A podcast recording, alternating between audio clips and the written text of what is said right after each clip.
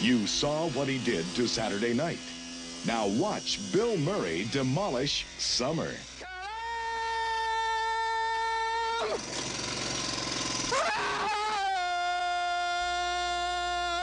Are you ready for the summer?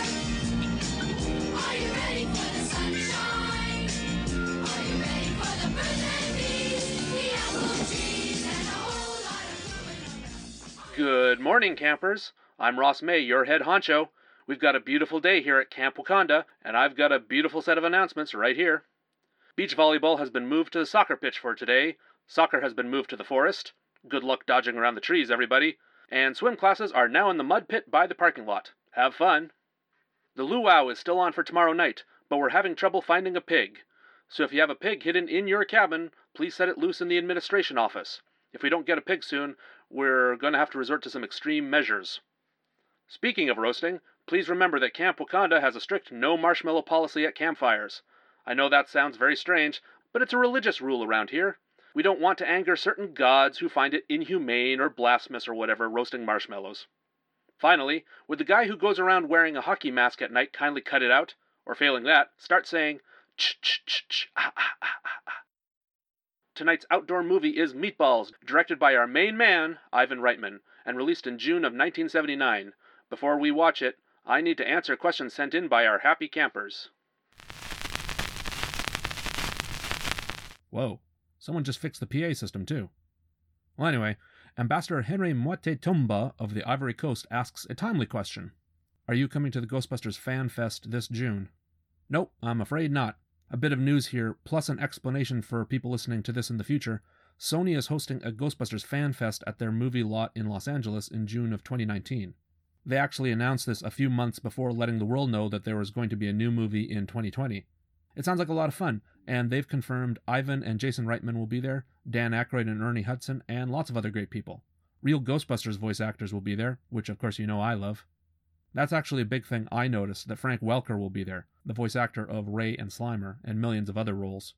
But Welker rarely does conventions or public appearances. I actually thought he had never done one until someone online pointed out that he's been doing a few in the past few years. So that will be cool. With him, Maurice LaMarche, and Dave Coulier, that will be a little real Ghostbusters reunion, which has never happened before, I think. Hopefully, they can get a few more voice actors in there too.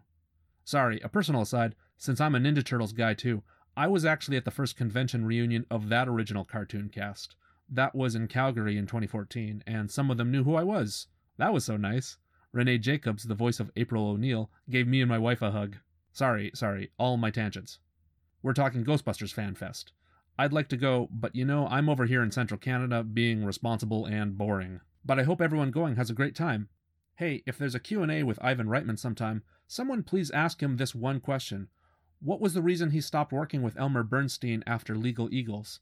Did he just want to work with new composers, or is there anything more to that story? That's it. That's my question. Thanks, everyone, and have a great time. Another timely question. Ross, you live in Saskatchewan. Yes, I do. Will you be going to Calgary to try to check out the filming of the next movie? Yeah, I'm actually more frustrated about this one.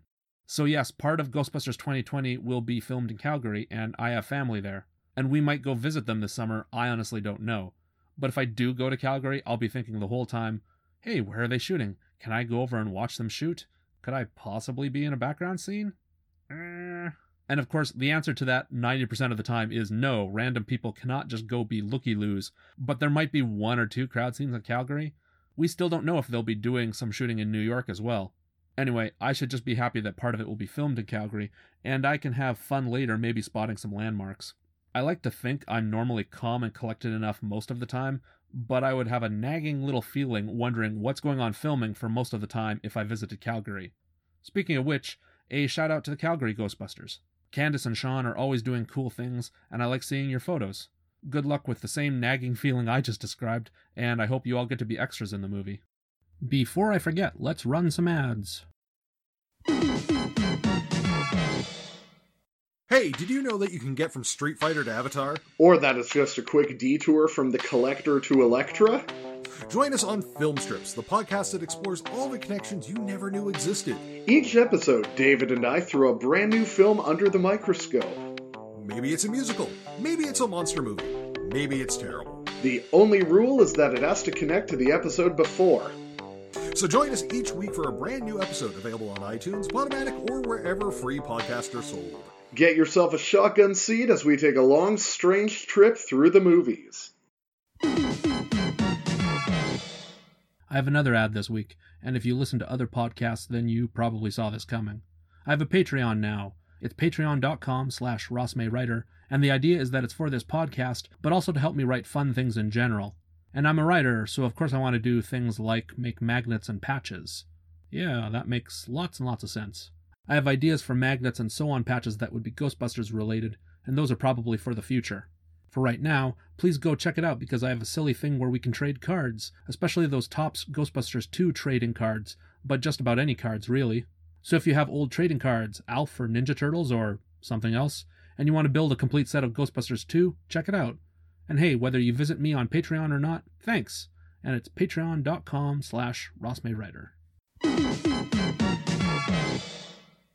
Before I get to the news, do you remember my question for Animal House? I asked if it was the first college movie. I know Meatballs isn't the first camp movie, but it almost is, which would have been a nice bit of symmetry. They're similar movies in a lot of ways, with Meatballs just being set at a camp and being toned down for a younger audience. I checked, and there are two camp movies I can think of before Meatballs. From 1961, there's the original Parent Trap starring Hayley Mills. I haven't seen that since I was a little kid, but I remember kind of liking it. I think Parent Trap is right on the edge for that distinction, because it only starts at a camp before moving away, but it really does focus on some camp activities for a while, so I guess it can count. Then, in 1977, competing against that little upstart movie called Star Wars, is Race for Your Life Charlie Brown, which is definitely a movie set at camp and about camp activities. I like a good Peanuts cartoon, but I haven't seen this one. So I think Meatballs is the third real camp movie ever, and like Animal House did with college, I think Meatballs is pretty influential with camp movies going forward. But yes, the news. Here is the news, hot off the press from June 29th in 1979. Oh, we're starting with some bad news. The Ixtoc 1 oil spill occurred on June 3rd in the Gulf of Mexico. This was an oil rig that was drilling under the ocean. There was an explosion, and then 3 million barrels worth of oil were released into the sea, and it took nearly 10 months just to stop it. That's not 10 months to clean it up, 10 months just to cap the hole. The oil did a lot of damage to the ocean, and it polluted both Mexico and Texas. From my quick research, it looks like it's the third worst oil spill in all of history. In Canadian news, on June 4th of 79, Joe Clark is sworn in as the Prime Minister of Canada. He only lasted a year because his party only had a minority government. Now, for Americans, see, in other countries, we often have more than two political parties. Sometimes a party wins, but has less than 50% of the power, so they're a minority government. They need to work together with other parties in order to get things done, and if they can't, we hold another election. I actually kind of like minority governments when a lot of people need to work together. On June 23rd, the song My Sharona is released by the Knack, and on June 26th, the James Bond movie Moonraker is released starring Roger Moore. My wife and I have been going through the James Bond movies, and Moonraker is not good. I actually like some of Roger Moore's James Bond movies, but Moonraker is pretty lousy in my opinion. Looking at all of 1979 in movies, Meatballs is competing against Alien, The Muppet Movie, and Star Trek the Motion Picture. Meatballs ends up doing well, but it doesn't even make it to the top 10 list of highest grossing in the year. Hey, guess what the most successful film of the year actually is? It isn't Alien, it isn't Star Trek or Moonraker. It's Kramer vs. Kramer, the divorce movie. It's good too if you've never seen it. Okay, enough with the news. Let's talk about the production of Meatballs, directed by Ivan Reitman, written by Len Bloom, Dan Goldberg, Janice Allen, and Harold Ramis. It stars Bill Murray and features a music score by Elmer Bernstein, who would score all of Reitman's films for nine years. I've covered the basics of this story before. Ivan Reitman didn't get the chance to direct Animal House, and nobody was banging down his door to give him a job despite Animal House's success. That makes sense for a producer, though, right? He wasn't the star, he wasn't the director. People probably didn't know how instrumental he was in getting that movie off the ground, so he had to go out and still make the opportunities for himself. He actually started working on this film a few months before Animal House was released, but the point still stands that until this movie was a success, nobody was offering him jobs. Most of my research on Meatballs comes from a 2017 Vanity Fair article by Eric Spitznagel called Meatballs and Oral History. In 1978, Reitman got in touch with his McMaster University friends Dan Goldberg and Len Bloom and told them he wanted to do a camp movie.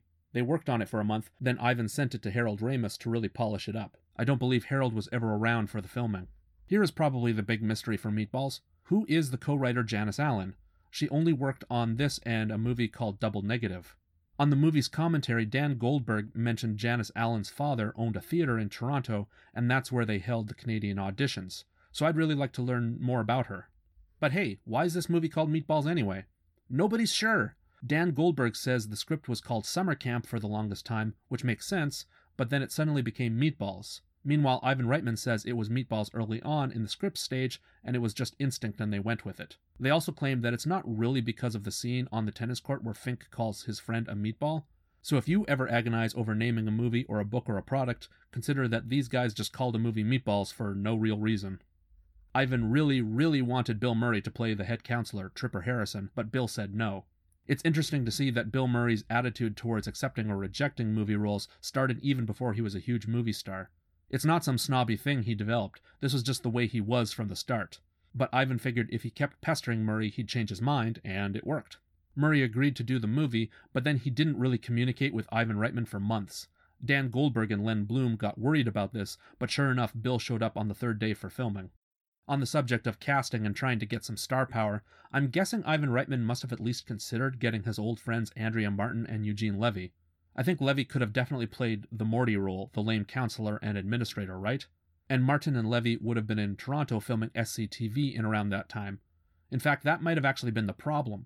Unless Reitman consciously decided to not cast them, they might have been tied up filming SCTV. Anyway, that's just me speculating on things. Dan Goldberg drove all around Ontario, scouting camps that would work and asking if he could film there. He was rejected by all of them until he found Camp White Pine, around three hours northeast of Toronto. For anyone who doesn't know Ontario, that's not very far north or in the middle of nowhere at all. You're almost on your way to Ottawa if you go that way to Camp White Pine. If you listen to the podcast I Was There Too, hosted by Matt Gourley, he interviewed Russ Banham, the guy with blonde curly hair in the movie playing the character Crockett. Russ was an actor in New York, and during the summer he would hop in his car without a shirt or shoes and drive out to the beach.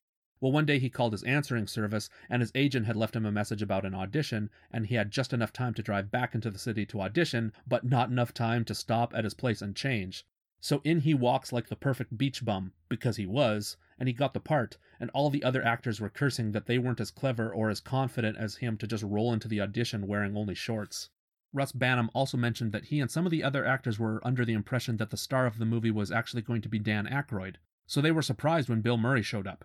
The actors probably didn't realize how relieved Ivan Reitman was to see Murray, who I mentioned hadn't followed up on agreeing to do the movie. The actors all admit that there was some hooking up. Murray invited the actors to his cabin and they drink, play poker, and smoke weed. One night they got wasted and went out in a canoe, but there were too many people and it sank close to shore. Thank goodness it was close to shore, because that sounds like a recipe for disaster. I guess they went back to Bill's cabin, took off their wet clothes, and had their own little toga party while wearing sheets. More about Camp White Pine. The real campers were excited at first a movie was being filmed there, but pretty soon they realized being extras meant standing around and waiting a lot, and it ended up being really boring for them. The big moment in the movie is probably Bill Murray's It Just Doesn't Matter speech. They were definitely trying to mimic John Belushi's big speech to the frat brothers in Animal House. Murray and Reitman were talking about the speech, and Murray came up with that line, and Reitman loved it so much that he told him to repeat it a lot and to use it. I find this interesting. So Bill Murray was always the draw, the star, just like John Belushi was the draw in Animal House. But the climax of the movie is the kid Rudy, played by Chris Makepeace, winning a race and gaining self confidence. I guess originally Chris and Bill almost had no scenes together, maybe just a couple of pep talks outside and the jogging scenes together. So it doesn't really look like they had this bond. When Reitman screened the film, he figured that was what was lacking, so months later he got Chris and Bill back and had them do the cabin scenes together on a set. Tripper's cabin is the only set in the movie, and the scene at the bus stop is really a donut place. By that point, Chris was starting to really go through puberty and he had facial hair, so it was actually Bill Murray who took him to a washroom and taught him how to shave. So they recut the movie with more scenes of Rudy and Tripper, and it was looking good. They screened it for 20th Century Fox, Universal, and Paramount, but this is a smart thing Reitman did. He insisted on only showing it with full audiences. This way, people would be laughing, and executives would get a sense for how people responded, and it wouldn't just be a cold, silent room with a few people who weren't the demographic. The filming had been independently financed. I don't actually know where Reitman and his friends got the money this time. Paramount was the company that ended up making an offer for $3 million to buy rights to the film, which was around double what it cost to make. By the way, the Paramount executive who saw Meatballs and made that $3 million offer was Jeffrey Katzenberg. At the time, Katzenberg was just another executive, but he would go on to be one of the most important players in all of Hollywood and certainly one of the richest. That same year, Katzenberg was helping produce the first Star Trek movie, and he was the actual person who got Leonard Nimoy to come back as Spock. I mean, all Katzenberg did was write a check on behalf of Paramount, but still, he was also the guy to meet Nimoy and get him to feel okay about Star Trek again. Katzenberg would later follow his then boss, Michael Eisner, over to Disney, where Katzenberg oversaw Who Framed Roger Rabbit, The Little Mermaid, Aladdin, and The Lion King. Also, he started the relationship between Pixar and Disney. If we're talking business, Katzenberg is the principal person who made Toy Story happen in 1995, but most people don't realize that because he had already left Disney by the time Toy Story came out. After getting mad at his boss, Michael Eisner, Katzenberg founded DreamWorks with Steven Spielberg and David Geffen. I believe since 2016 he no longer has an association with DreamWorks, and selling off his stake has made him one of the richest people in Hollywood. Also, there are good and bad things to say about him, because he made big hits out of movies, he and his wife are very philanthropic, but former employees also describe him as something of a jerk and a hatchet man. He once said, quote, Everybody thinks I'm a tyrant. I am a tyrant, but I'm usually right. End quote. Okay, okay, I went on a tangent there. Something that I never ever do, huh? But that's the executive who picked up this indie Canadian movie called Meatballs for $3 million, Jeffrey Katzenberg, who would go on to be one of the biggest players in Hollywood. I mean, he was business partners with Steven Spielberg. Okay, we're back to Meatballs. Reitman needed a score, so he went back to Elmer Bernstein, who did Animal House. He visited Bernstein's home in Montecito, California, and thought it was beautiful there, and he fell in love with it. Sure enough, years later the Reitmans would move there, and Ivan named his production company after it. So I really like that, him falling in love with an area and moving there. But anyways, Reitman showed Bernstein an early cut. Bernstein liked it and agreed to score it if he had a percentage of the movie, which ended up being very smart. Maybe Bernstein was thinking about how huge a hit Animal House was. Elmer Bernstein used a small orchestra in Canada to record it. That's it for the production, but here's a little story about its premiere. On June 29, 1979, Dan Goldberg was in Toronto with Bill Murray when the movie opened. They had a limo and were driving around, and Bill Murray was dressed and acting in character as Hunter S. Thompson, getting into character for filming Where the Buffalo Roam. They stopped and watched the movie with a big crowd, hundreds of people, and Murray was towards the back of the audience dressed as Hunter S. Thompson, and no one knew that, you know, the star was there. Goldberg says Murray had some wry smiles during parts of it while watching, so I guess that meant he approved. Meatballs ended up making $43 million on around a $1.5 million budget. Like I said in the news, it didn't even end up making the top 10 list for highest grossing films that year, but it was still a big success, and Reitman was on his way. So piteous. The kids are brats, the food is hideous. We're gonna smoke and drink and fool around. Looking out, we're North Star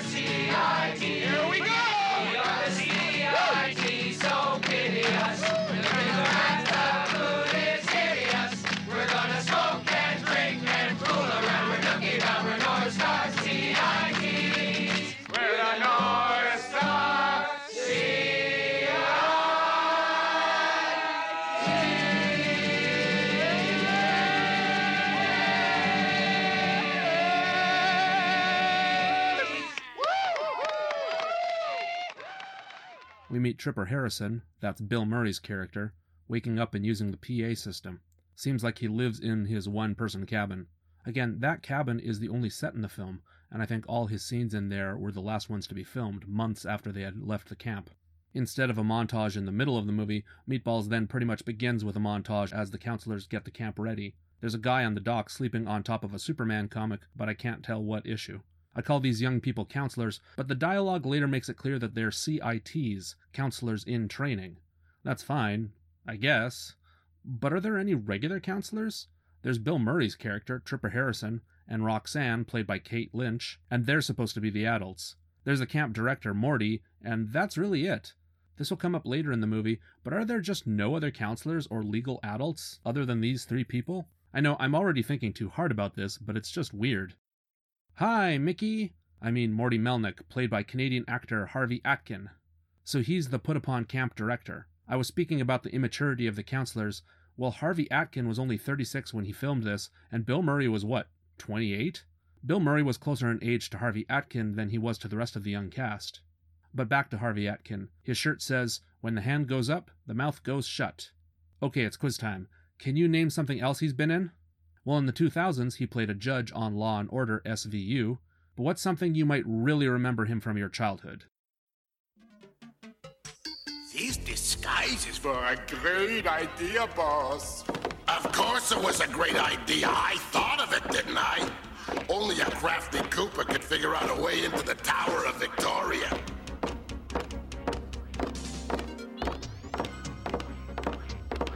Great balls of cheese! Magic potion, do your stunt.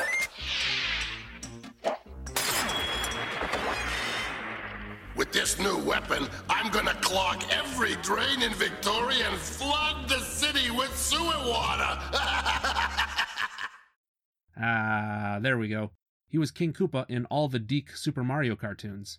Also, he played Sam the Dog Detective on the short lived Sam and Max freelance police cartoon. He didn't do the voice on the computer games, though. Oh, but his career gets even better. Let's have another Canadian minute. Ho ho hold the payments, everybody. All kidding aside, Leon's No Money Miracle is going strong with miraculous prices in every department, and you pay no money down, no interest, and no monthly payments for one year. He was the voice in the Leon's Furniture commercials. He he did that for like, I don't know, it's got to be over a decade. That's great. If you're not Canadian, then you won't get it, but everyone in Canada knows that voice and knows those commercials, at least from the late 80s and 90s. But we're really getting into the plot now. Buses go to pick up the kids at a parking lot. We meet the kid Rudy, played by Chris Makepeace, with sad piano music, and we also meet his dad. What's his deal? Are we supposed to assume his mom isn't around and that's why he's depressed? I think that's part of his story, but also the movie isn't that interested in explaining much about him. And it's not like a mystery or anything either. The movie just doesn't care what's really up with him in his home life. I don't know, maybe it doesn't matter, but I think it would help young viewers understand him a bit better. We see some of the Camp Mohawk kids, the rich kids, and ridiculous how they literally have chauffeurs and their own golf clubs, so you're just ready to hate them. You can tell the movie is already setting up the same kind of rivalry we saw in Animal House with the snooty rich kids and the misfits. The only thing, though, is that this is really the only scene that shows off that they're rich. Because the rest of the movie actually takes place at camps, we don't get to see them being rich jerks again. There's the counselor Spaz, which is a bad nickname. He looks young with the dumb glasses and fake acne, but Jack Bloom was actually the casting director. They couldn't find a good nerd, so he played the part. Jack Bloom is Len Bloom's brother, one of the co writers of Meatballs. Tripper, so Bill Murray, does a TV interview spot and says that the rich kids at Camp Mohawk will get a week practicing with sex workers. That's a pretty wild joke. The interviewer isn't even shocked, he just says that's incredible rather than call BS or act disgusted with Murray. That interviewer is Larry Solway, a radio and TV personality who Torontonians would have been especially familiar with. You know you're in for a different sort of movie when two of the girls are talking about trying to get smokes. This movie is more honest than other kids' movies. So the kids get bused to camp, and Tripper meets sad kid Rudy. So in the original cut of the movie, there was only this scene outside the buses, a few scenes of them jogging, and the scene near the end where Tripper and Roxanne say goodbye to Rudy. That's really not enough to build a connection, so it's good they filmed the extra scenes of Murray and Chris Makepeace in Tripper's cabin. Tripper meets with the male counselors and rips up a list of rules. I'm guessing those papers might have even been pages of the script. Even if they're not actually the script, that's definitely thematically what's happening. Bill Murray showed up on the third day of shooting, was handed a script, and I'm not even sure if he leafed through it, and then he just made a show of ripping it up in front of Ivan Reitman. And Ivan sounds like he was totally cool with this. He knew what he was getting with Bill. I think this scene was the first one shot with Murray, so he's probably just repeating what he did in front of Reitman earlier that day. Also, this is just a dumb thing I've noticed. Murray takes the guys on this slow semicircle past other people. It's because the camera is stationed and is just turning, following them. If this movie was real life, Tripper could have just walked in a straight line to get where he tears the rules up, but instead he walks in this dumb half circle. If the movie was real life and I was following Tripper, I would wonder why he was walking like that, just going around some imaginary thing, which is actually the camera. The counselors take care of the kids. The six year old was reading a Captain America comic. Funny then that there are two Montreal Canadiens jerseys in the same scene. I think these little kids were also real campers. Oh god, Tripper and Roxanne, who's played by Kate Lynch, talking about the 14 year old girls being jailbait is uncomfortable, even if Tripper is still trying to tell the guy counselors to not fool around with them. I guess the one positive thing I can say about this is it gets back to that this movie is being more honest about kids and teens. Movies before this usually ignored that teens are sexual beings, so, like Animal House showing marijuana use and dildos, just talking here about the possibility of 14 year olds wanting sex is original. Ditto for the next scene talking about a girl getting her first period. Again, it's an honest depiction of young teens. The joke about the girls fooling her and saying you can get pregnant even without sex is something teens would definitely do to each other. And again, because I'm on a roll pointing out comics, the one girl is reading a comic, but I can't tell what. There's a quick moment where you can see a counselor and some small kids moving around a raft. That raft will play an important part in the last scene of the movie. We move to the mess hall. Hey, have you noticed this movie follows some of the same beats of Animal House yet? Like how in Animal House they had a cafeteria scene to bring you up to date on characters? These wide shots were filmed with lots of real campers, of course, but most of Tripper and his table were filmed all after the real campers were gone. There's one girl who gets up to announce gossip, and she speaks clearly, which is why I think they got her to do this, but she's also pretty awkward talking, if that makes sense. I guess it's a very appropriate thing for a kid announcing in front of an audience. Anyway, we learned two counselors hooked up last summer, AL and Wheels, but are now supposed to be split up. I'll bring this up a little later when some of the counselors are supposed to have stories, especially romances, but one of the weaknesses of this movie is that it sets up the idea of all these teens mattering and having little arcs, but it mostly doesn't pay off. There's a game of soccer, and everyone says Rudy sucks. It's hard to tell, but what happens is he scores on his own team. It kind of looks like it just goes out of bounds, but he actually scored on his own team, is what happened. Also, that's really the last scene in the movie where anyone bullies Rudy. The idea that he's getting picked on by kids his own age is kind of lost, which I think is another weakness of the plot. So Rudy is sad, and there's a scene at a bus stop, and he's ready to run off to home. This was really a donut shop where they filmed months later. They basically just needed to add a bus schedule to one wall. Tripper seems to have been tracking Rudy down, so he pulls up. It's really clear Murray was improvising in this scene, and he's very good at it, talking about what he'd do to a guy with a Swiss Army knife, and then making Rudy say yes or no to coming back to camp. And Chris Makepeace is sitting there, giggling sometimes and unsure of how to respond to what Murray is doing. This is definitely the sort of thing that Murray loves to do, to surprise other actors and get genuine reactions out of them. Also, at one point, Murray tosses out, Live on the Razor's Edge. I don't think that just came out of him for no reason. Murray loves the Somerset Maugham book, The Razor's Edge, and wanted to make a movie out of it for some time. So I'm guessing Bill had already read the book by 78, and it's rattling around in his brain, and the title of the book even comes out when he improvises like this. He would star in an adaptation of Razor's Edge in 84, and to my knowledge, that's the only movie he's ever co written. Oh, a final thought about the bus stop scene Tripper orders fries and then doesn't eat any, which I find weird. We get back to camp and see the guy counselors in their cabin. Almost all the guys have nicknames they use instead of real names, just like in Animal House again. There's one guy named Hardware, and his deal is supposed to be that he's always tinkering with stuff and steals an air conditioner. This is all fine, but I want to point out that this character has this nickname and this characteristic, but in the end it only matters for one gag with the air conditioner. Just, I think if you're going to have a guy named Hardware and you're spending time setting up he's a tech guy, maybe you should use that a couple more times. Maybe have him screw around with a PA system or something, or build something to screw up a sporting event at the end of the movie. Instead, it's just another character trait that's set up but becomes a dead end. There's a scene where Tripper attacks Roxanne and throws her onto the couch. This. Uh, I thought we were done with this sort of thing after Animal House. It's sexual assault. I guess you can say that Tripper wasn't really intending to have sex with her and just wanted to act like a jerk, but still. Let's talk a bit about Roxanne, or really her actress, Kate Lynch. She does exactly what's required of her in this movie. Remember, I mentioned before that Harvey Atkin and Bill Murray were closer in ages than to the rest of the cast? So Bill Murray was what, 28 when filming this, and Kate Lynch was 19. That's okay, fine. And also, she seems to be playing more mature than all the other counselors, but it kind of puts Murray's character sexually harassing her into a certain light, too. She won a Genie Award, that's Canada's Movie and TV Awards, while she won for Best Actress in 1980. She said thanks, but even straight up told the crowd in her acceptance speech that she didn't really win the award for the best performance, so much as that she was an actress in a Canadian movie that made a lot of money in Canada and the States. Meatballs might be Kate Lynch's most famous movie, but if you're Canadian, you've probably seen her in lots of other stuff as a character actor. She was in those Anne of Green Gables and Road to Avonlea shows CBC did back in the 80s and 90s. She was on The Edison Twins, remember that show with the neon lights in its opening?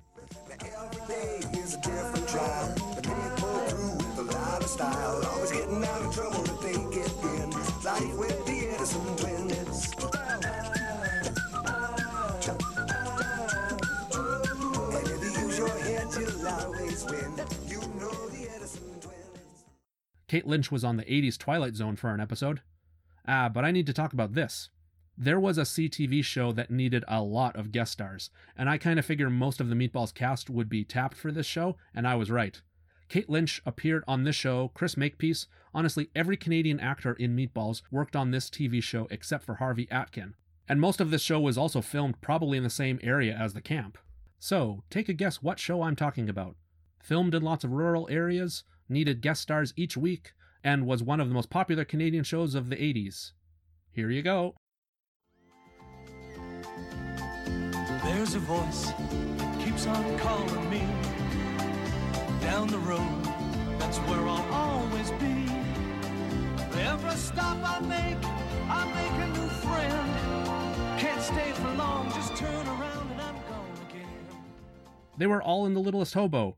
I'm sure when the casting person for the show saw Meatballs, they knew to snap up every actor they could for a story. Okay, enough Canadiana, even though you know that's what I'm really here for. Rudy spots Tripper jogging in the morning, so he joins in. Murray is pretty funny getting tired and laying down. It makes you wonder why his character was motivated enough to go jogging in the morning at all. Here comes what I think is the sweetest scene in the movie. Crockett, that's the guy with the curly hair, is on the dock with some jerk when a girl named Candace comes up in a motorboat. Hey, Crockett, can you help me a sec? Sure, Candace. Hurry up, come on. What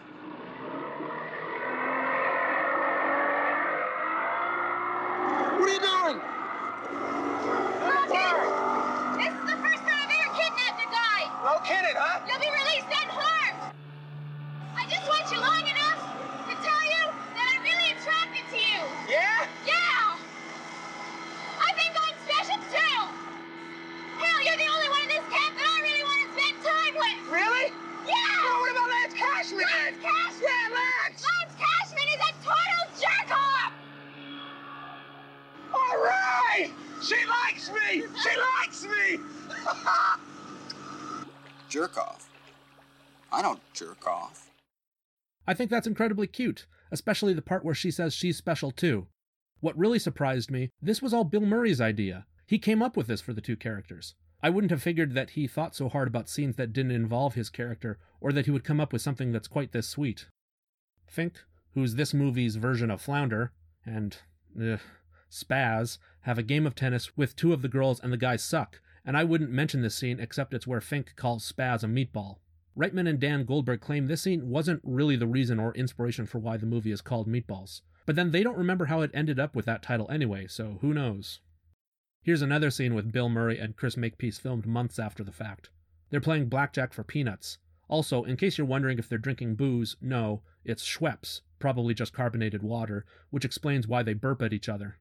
Tripper leads the male counselors in grabbing a sleeping Morty, bed and all, and leave him hanging from the tree so people driving into the camp can see him. It would be a very impressive practical joke to pull off, particularly getting his nightstand up there too with everything on it. There's a parents' day for the camp, where the parents come to visit their kids. Is that a thing at most camps? Anyway, Tripper and Rudy jog together again, and it's mentioned that Rudy's dad can't come to it. There's no mention of a mom, which again suggests that Rudy has told Tripper something about his mom not being in his life. I think we've got this figured out. Lots of the parents come to visit their kids, which is weird since they're not picking them up. More hints that this is really Canada shine through, though, like a kid wearing a Blue Jays hat. Playing over all this is a pleasant song, Good Friend by Mary MacGregor. It's very 70s, like a disco ballad. I'm not even making fun of it, but it doesn't entirely fit here. You just see all these happy families, and it's a sad sort of song, so I think we're supposed to keep in mind that Tripper is trying to be a good big brother to Rudy. The song is almost romantic, but I don't think it's supposed to be. I think it's honestly about someone singing how they want to be a good friend to someone. You can look for it on YouTube if you want. Good Friend by Mary MacGregor. Morty gets left sleeping on the road again as the bus leaves for Camp Mohawk. Hey, there's another reason to hate these rich kids at Camp Mohawk. They're all white, but they're appropriating native culture with fake tomahawks and native imagery. Not cool, kids. I guess I'm overthinking this, but I don't get it why the CITs, the counselors in training, are the ones playing the basketball game and acting like it really matters. I get it that they're probably the best players compared to younger kids, but if I was a little kid at camp, I wouldn't care about watching some older teens play basketball. I'd want to be playing myself. Anyways, our guys play basketball and they're terrible. The girls are funnier in this scene, partly because you can tell they're just having a good time and the camera caught the actresses saying something funny to each other. Tripper says they can't win, so their guys drop the shorts of the Mohawk team to embarrass them, then run away. This scene's okay, I guess, but like a lot of things, I think some of the amusement is supposed to come from the fact that we've never seen people behave like this on a movie before. Maybe the expectation is for Bill Murray to actually say something inspiring or clever to beat the Mohawks, but nah, he just tells them to pants the other team. The counselors have a dance, and once again, it's very 70s and disco. I love it how you can spot one kid who's there, shorter than everyone else. Who let that 12 year old into this dance for the older teens? Tripper flirts with Roxanne, and it's awkward and doesn't really connect. He also says he's been trying to woo her for three years, which again, the actress Kate Lynch at the time was 19, so uh, yikes. We could say maybe she was playing older. Also, there's a moment where he totally cops a feel, and you can see her look down like, What are you doing? After Roxanne leaves, Tripper dances by himself for a little bit, and you can see a cut in the movie. Murray was dancing, and they just wanted that moment to linger a little longer, so they spliced some more in. Most people don't notice that cut unless you're waiting to spot it. Another Tripper and Rudy scene in Tripper's cabin set. And hey, from this scene, I can tell when they actually filmed this. Most of the movie was filmed in August and September of 78, but this had to be at least April of 79. How do I know? Rudy is reading Marvel 2 in 1 number 50, where the thing battles himself because of time travel. So this was at least April, and the movie debuted at the end of June, so that's cutting things a little bit on the closer side. Tripper tells Rudy to do some announcements, but we never get to see Rudy do this. That would have been a good opportunity to see Rudy try to emulate Tripper, or try to gain some confidence. Whatever, apart from them bonding, Tripper sets up that he's taking the counselors in training out canoeing for a few days. Okay, that brings me to another thing. I know I've just been casually calling the CIT's counselors a lot of the time. Here's what matters. Are there any other actual counselors at this camp apart from Tripper and maybe Roxanne? We don't meet any. This matters because they go on this canoe trip, and is it just most of the teens and adults abandoning the kids at camp? Is it just Morty left behind there taking care of hundreds of kids on his own? The counselors canoe, and Bill Murray butchers some song. Even if it's an original, he still butchers it. I tried to figure out what this song was supposed to be, and for the life of me, I can't figure it out. My best guess was that Bill tried to do Underneath the Mango Tree, a song written by Monty Norman for the film Dr. No. It's the song Honey Ryder first sings when James Bond first meets her on the beach.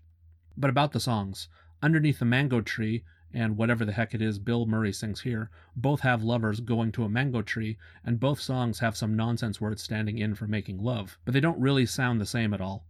It's pretty weird because Bill gets Kate Lynch to join in with him and says that she knows the words, and it's funny because she looks unsure and it's obvious she doesn't know the words.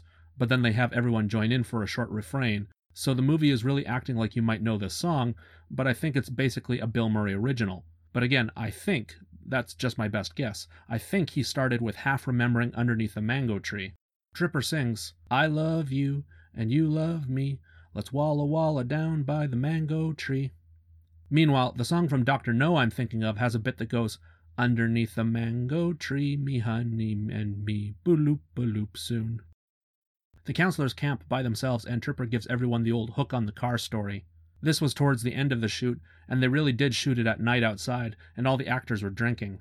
Bill told the hook story last, and by that time he was drunk and had a hard time trying to get it straight, and it took a lot of takes. Then Tripper and Roxanne head off together and have sex for the first time, which I think would have been more fulfilling for viewers if we had seen their relationship grow rather than just have Tripper annoy her for most of the movie. They also skinny dip, which must have been very cold. Fink and ugh, Spaz have a scene together. If you're wondering why I'm down on Spaz, it's still because of that name. Anyway, Spaz says he spent some time alone with a girl just then, and Fink wants all the details, asking how far he got. Then Spaz says they talked alone for a while and held hands. And Fink doesn't end up insulting him for this, but he's just really happy for his friend. I think we're kind of supposed to think that these guys are a bit pathetic, especially since we just left a scene where Tripper and Roxanne had sex. But this is another one that I think is really sweet. You know, teens spending some time alone together and holding hands, that's how a lot of good relationships start. But now something I really care about Canadian content. I haven't really commented on it, but Fink is kind of a food monster, and he needed to eat even while they were playing the basketball game earlier. Well, here he says that they should celebrate, and he has his own cooler full of food. He says, Do you want some cheesies? And sure enough, he has real Hawkins cheesies made right at home in Ontario. If you've never had cheesies, they're like Cheetos, maybe a bit superior. They're crunchier and have a different flavor, and what's neat is that however they make them, they're all different random shapes. For international listeners, if you're ever in Canada, give them a try. They're easy to find in Canadian stores. Fink also has Aero chocolate, which is actually an English thing, but I believe the ones sold in Canada are made right here. The internet tells me Aero chocolate bars were only available in the US for a short time in the 80s. Also, Fink has one banana in there, so good for him trying to keep something healthy around. More personal connections just for Canadians. Hey, are you familiar with Nutty Club? They're the brand that has that little mascot made out of candy wearing a top hat. If a grocery store carries them, it's usually in small red and clear bags in lots of different varieties. The company is actually Scott Bathgate Limited, and they're based in Winnipeg, and I'm distantly related to them. Like, so distantly related I haven't met any of them, but my dad has. So, Canadians, if you ever see Nutty Club products, they come from Winnipeg, and your old pal Ross May is distantly related to its founders. Back to the movie, the counselors get back to the camp. Tripper checks in with Rudy one last time at the cabin set, and it's time for their Olympiad. Man, they have the Olympic symbol on their banner and everything, which I think the Olympics Committee would have problems with if they ever noticed. The Olympics is very serious about protecting that trademark. Like in the 2012 Olympics in London, they forced little shop owners to take down the Olympic rings because they weren't paying money to use it. I like the little North Star kid who wants to beat up the Mohawks, but he even has a shirt that's almost the same color as them, so it takes you a second to realize he's not with the Mohawks. Dressing the kid in a different color would have helped out that joke, but of course he's just a camper and was wearing what he had on that day. The sports start and the Mohawks are all cheating. At the potato sack race, the Mohawks just push their opponents down. That's some bad refereeing going on. About that scene, those are all little campers, of course, and they made the kids wait around three hours before they could shoot, experiencing technical problems and whatnot. Ivan Reitman was finally saying, Let's just skip the scene, we don't really need it, when a camp employee told them, Hey, these kids have been missing all their other activities to do this dumb thing, so you better film them even if you don't use the footage. So they filmed it, which is nice. There's a girls' field hockey game, and one Mohawk intentionally injures one of the North Star girls. That's an awkward thing, too, because it kind of looks like just a knee to the groin, which doesn't make the most sense for women. It shows after she hurt her inner thigh, but it's still awkward and doesn't even really work. Afterwards, you see her on crutches, but the injury itself didn't really look convincing. Camp North Star gets together at night and they're all depressed because they're about to lose. Then Tripper gives them a big, inspiring speech. If you haven't made the connection, Ivan Reitman has admitted that this scene exists basically to copy John Belushi's dumb, rousing speech at the end of Animal House. Ivan and Bill were having coffee or a meal or hashing it out the day before, and at one point Bill threw in, It just doesn't matter. Ivan really liked that line and told Bill to repeat it a lot. On the day of filming this, they got all the actors around and some campers, and none of them knew what Murray was going to do. You can see and hear a lot of people genuinely laughing because he's really just performing for the crowd in the room. He's freestyling it, except there are a few big notes posted off camera to remind him of some beats to hit. I always noticed that Bill ends it off saying that things don't matter because all the good looking girls would date the rich jerks anyway, which A. ignores the girls already dating the guys in their camp, and B. ignores that the girls are competing as well, but then I think Bill almost isn't playing the scene in the context of what it'll be in the movie. He knows he just needs a performance where he rails against the other side, and this is what he came up with, context of the plot be damned. Still, it's pretty dismissive of the girls at North Star. At the end, you see all the counselors, so the actors, join in chanting, It just doesn't matter, and get the real campers to join in the fun. This all wasn't done in one take, but it wasn't a lot. Reitman and Goldberg tried to remember and figured it might have been only two takes, because then Murray's voice was shot. A final dumb little fact about this scene Murray is wearing a red bowling shirt. The front says Dennis, which isn't the character's name, it's Tripper Harrison. The back of his shirt says Black Forest Lanes Nine Lakes. There are things called Nine Lakes around Canada and the States, but none near Camp White Pine where they filmed. I think the gag with the shirt is that it's advertising nine lakes when it really means that there are nine bowling lanes. At least that's what I think.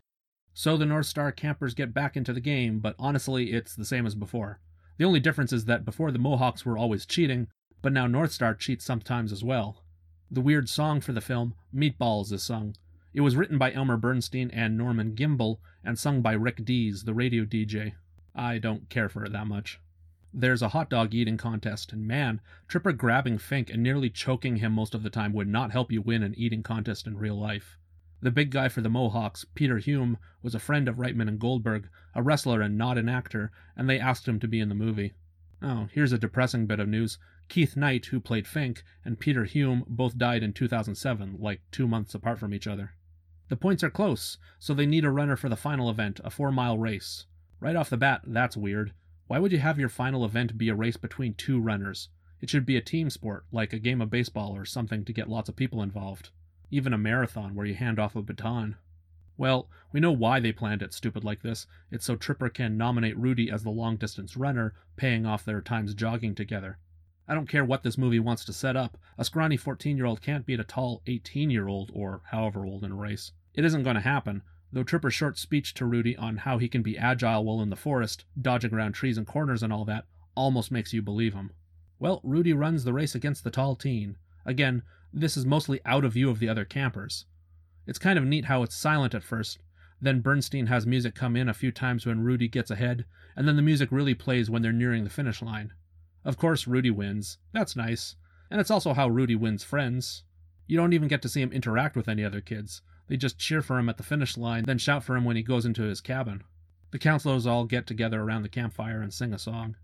The next morning, there's a moment with Tripper and Roxanne where he asks her to move in with him. It's good acting and it's a nice bit of character development tacked on to the end of the movie, but I want to talk about this again in a moment.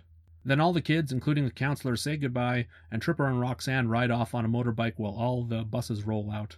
And the final, best prank is that they put Morty and his bed into another weird spot, this time out onto a raft in the middle of the lake. That guy is definitely a heavy sleeper.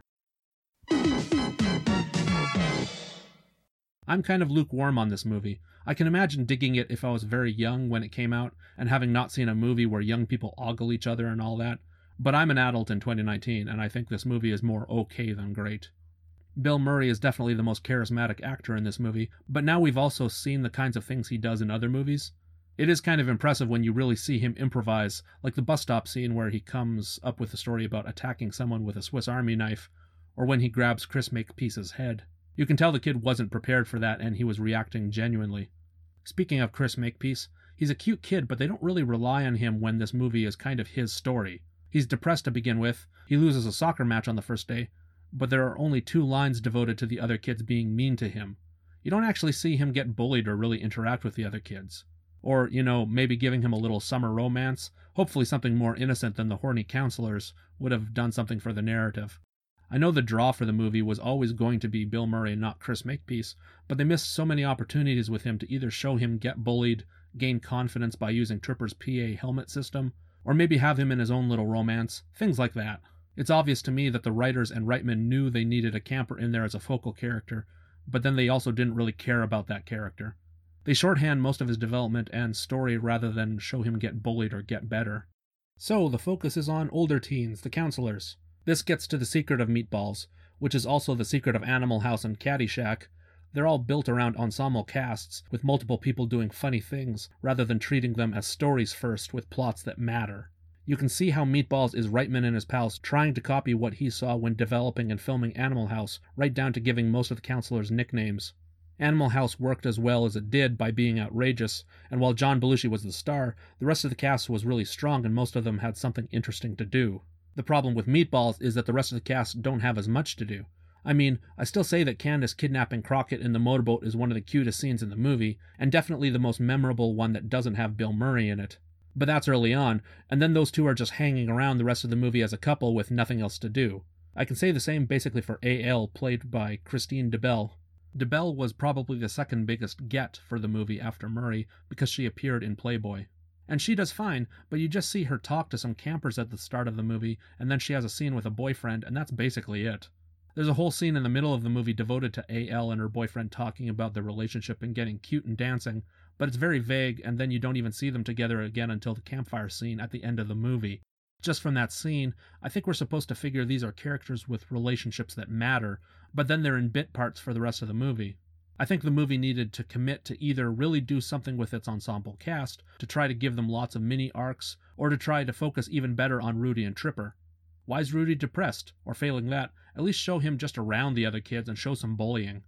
Also for Tripper, they actually set up an interesting relationship with Roxanne because she's rebuffed him for so long, but then this movie just decides she's changed her mind. They're missing some middle part where she tells him what he's been doing wrong for years or how he can grow up. That's almost hinted at in their final scene together, which could have really meant something if they just had a bit more work at it. What I'm saying is this movie is kind of awkward. It's also a weird movie because it comes across as a bit too adult for preteens, but now I'm an old man and I'm complaining about it. And I can imagine as an extreme teenager, I'd be more into Animal House than this movie, so you can't help but think that maybe removing some of the sexy bits, particularly mentions of underage sex, might have helped it a bit. Man, I sound down on this movie. You know, it's okay. Obviously, it's better to look at this less critically. It's just Bill Murray and some teens getting into some kind of funny, kind of horny hijinks. Ivan Reitman has also really come a long way from Orientation and Cannibal Girls. I just want it to be a bit more punchy or to do something outrageous, but it never quite gets there. There were sequels, Meatballs 2, 3, and 4, all of which I hear are not very good. Reitman and his friends had nothing to do with any of these, and the movies don't even share any of the same characters except for the third, which is supposed to star an older Rudy played by a different actor. I understand bad sequels getting made, but what I don't understand is why the Meatballs distribution rights jumped around everywhere. I'd understand it if Paramount had actually purchased the entire rights to Meatballs and then they were doing sequels against the wishes of Reitman, but these sequels came out from TriStar and then the movie store, whatever the movie store is. It's time for the big board. At number one, we have Ghostbusters. At number two, we have Meatballs. So far, this is Ivan Reitman's second best film. And then there's Orientation and finally Cannibal Girls. Also, I'm not going to talk about Animal House again, but Meatballs really is Reitman riffing on Animal House, and I don't think it's quite as good, but I think for a lot of people it's a fun experience. Thanks for listening. I'm Ross May, and you can talk to me on Twitter at RossMayWriter, or go to my website, rossmaywriter.com, and find my email address there. Next week, we're watching Stripes from 1981 and inching ever closer to Ghostbusters. I'll see you tomorrow, because maybe tomorrow I'll want to settle down, but until tomorrow, the whole world is my home. Until tomorrow, I'll just keep moving on. Until tomorrow, whole world is my home.